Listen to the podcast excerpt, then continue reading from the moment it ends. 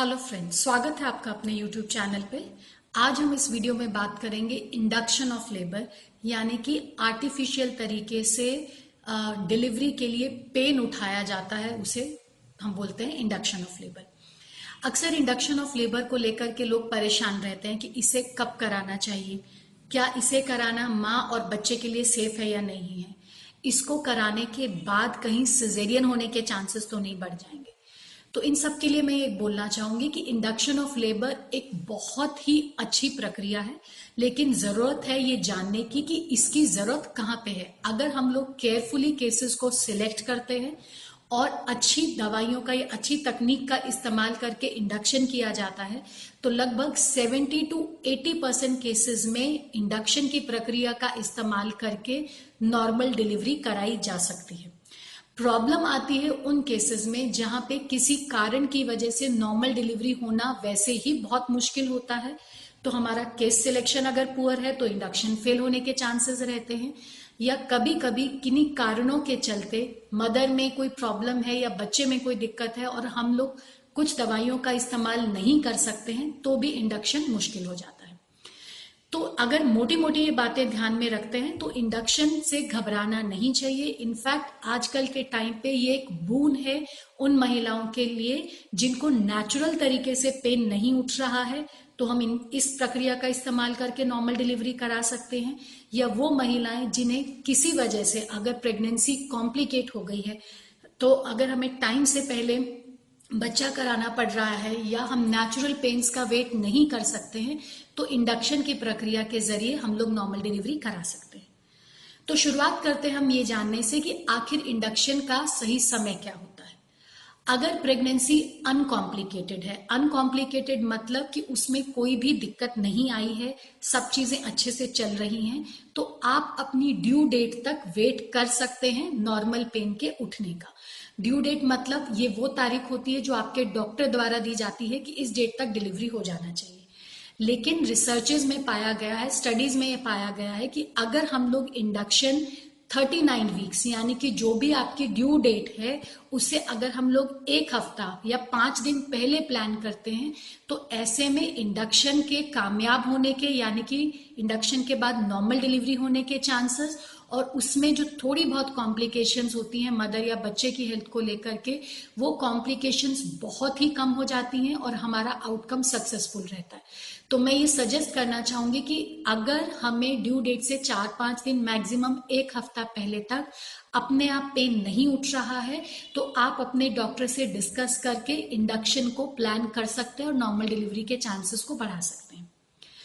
वो महिलाएँ जिनमें किसी वजह से प्रेगनेंसी कॉम्प्लिकेट हो गई है। कॉम्प्लिकेट हो गई है मतलब उनका ब्लड प्रेशर बढ़ गया है या उनको शुगर हो गया है या बच्चे की ग्रोथ कम हो रही है।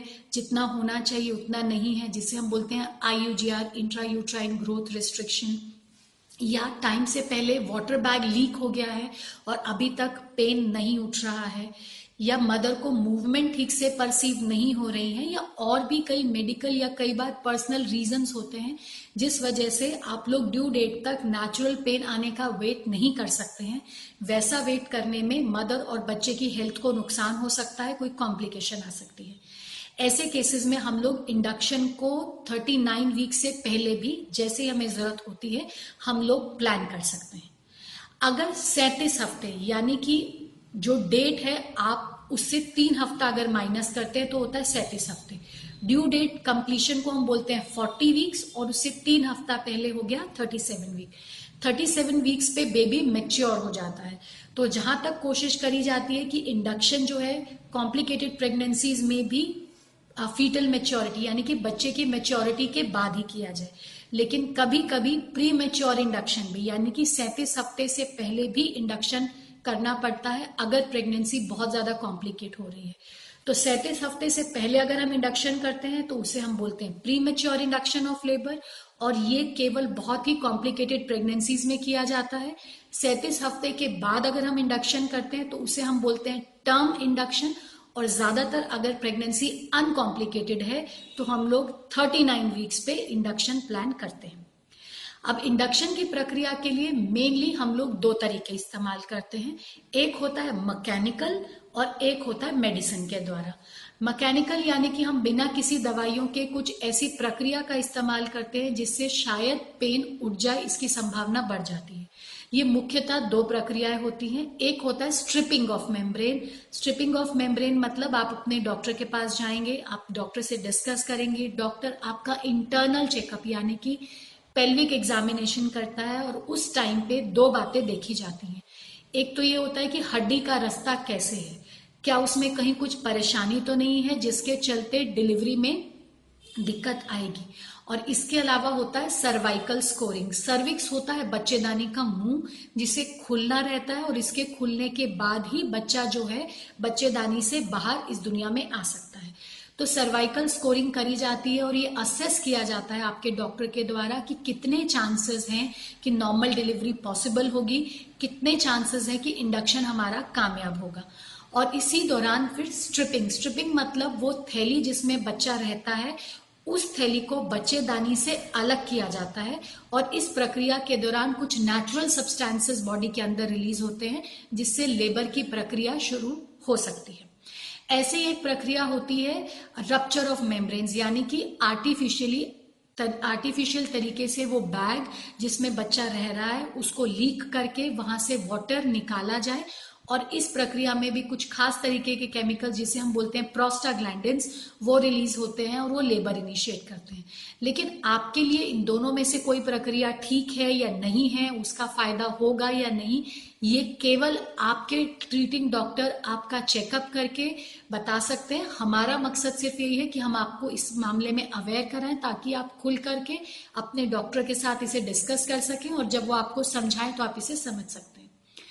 इसके अलावा हम कुछ मेडिसिन का भी इस्तेमाल करते हैं जो कि मार्केट में वजाइनल टैबलेट यानी कि योनि मार्ग में रखने वाली गोलियों के तरीके से या जेल जिसे हम लोग बच्चेदानी के मुँह में सर्विक्स में डाल सकते हैं या कुछ और टैबलेट्स भी इस्तेमाल होती है जिसे हम जीभ के नीचे भी रख करके आ, लेबर को इंड्यूस कर सकते हैं।